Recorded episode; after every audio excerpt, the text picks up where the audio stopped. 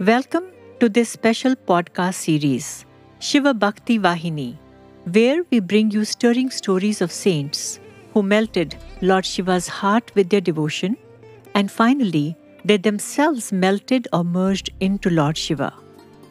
In the town of Tiruchirappalli in South India, there is a temple for Lord Shiva where he is worshipped with a unique name.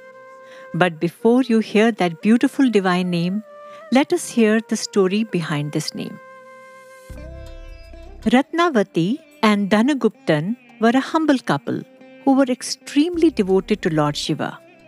They lived in a village on the banks of river Kaveri. Ratnavati would visit the temple of Lord Shiva, which was on a hillock, every day without fail. Soon enough, with the blessings of the Lord they so adored, Ratnavati and Dhanaguptan were expecting a baby.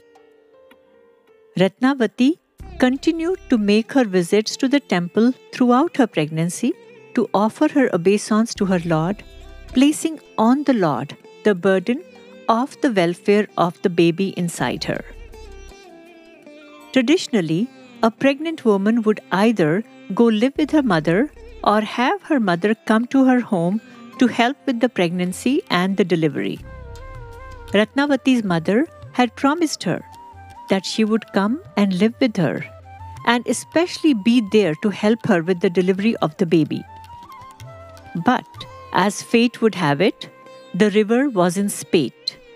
Ratnavati's mother reached the other bank of Kaveri, but she was not able to cross the swelling river. As time went by, the mother grew restless and despondent, thinking of the travails of her daughter during this critical time. Ratnavati too was nearing labor and desperately looking forward to her mother's arrival and support. The river was raging, the skies overcast, and the young mother to be was in excruciating labor pain. The mother, who now realized she may not be able to reach her daughter in time for the delivery, turned to the temple of Lord Shiva on the hilltop. Raising her hands in submission, she said, O Lord, you alone can protect my child and her child. You are the refuge of the forlorn. Please come to my daughter's rescue. And there, Ratnavati, writhing in physical pain and in the pain of not being able to bask in the care of her own mother, turned to the Lord she had worshipped every day and pleaded for his grace. Not long thereafter, the door opened, and in walked Ratnavati's mother. She rushed to her side and comforted her. Ratnavati too found new strength and courage in her mother's presence. She then delivered a healthy baby boy who was duly bathed and placed by her side by her mother. For the next seven days, Ratnavati recovered in her mother's loving care. And then the most stunning thing happened. As Ratnavati's mother was assisting her, the door opened and another woman in the form of Ratnavati's mother rushed in. She was all concerned and worried. Ratnavati looked on nonplussed. What was this that she was beholding? Two women, both looking exactly like her mother. Who among them was her real mother? And who is this other one in the exact likeness of her mother? Even as she looked on in disbelief, that mother who had come to help her with the delivery and cared for her after childbirth vanished in a flash.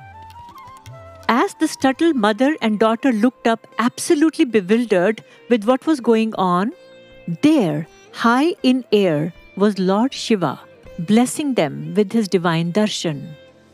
Ratnavati bowed in gratitude. Tears rolled down her eyes at the Lord's mercy, who had come to her as her own mother and served her day and night for seven long days. Since the Lord assumed the form of a mother who had come to the rescue of his devotee, he is worshipped in this temple as Thayumanavar, which in Tamil means he who even became the mother. This temple indeed is one of the focus points of the town of Tiruchirappalli, also known as Trichy, in the state of Tamil Nadu. And this city is credited with being the best livable city and the cleanest city of Tamil Nadu, as well as the fifth safest city for women in India. Reflecting on this story, what comes to mind is how Bhagwan Baba would explain the significance of his name Sai Baba, where Sai Baba stands for the divine mother and father. Swami Karunyananda, the great devotee of Bhagwan who lived till the ripe age of 100 in Swami's divine presence, had set up the Gautami Jiva Karunya Sangam at Rajahmundry, Andhra Pradesh. This was an organization through which he was serving the poor and the needy. Kameshwar Amma was a poor pregnant widow who also had two young children to take care of. Swami Karunyananda brought her under the care of this organization and personally instructed the nurses there to tend to Kameshwar Amma. Though the nurses tended to the woman well, one night all of them had gone out to watch a movie. And that happened to be the fateful night when Kameshwar Amma suddenly developed labor pains. She cried out in pain and fear, but there was no nurse to attend on her. At that very moment, a strange looking lady walked into the room wearing what appeared to her a long flowing gown. With great expertise and immense love, she delivered the baby, soothed Kameshwar Amma, and walked out. When the nurses returned, they heard the cry of a child. So they rushed to Kameshwar Amma's bedside.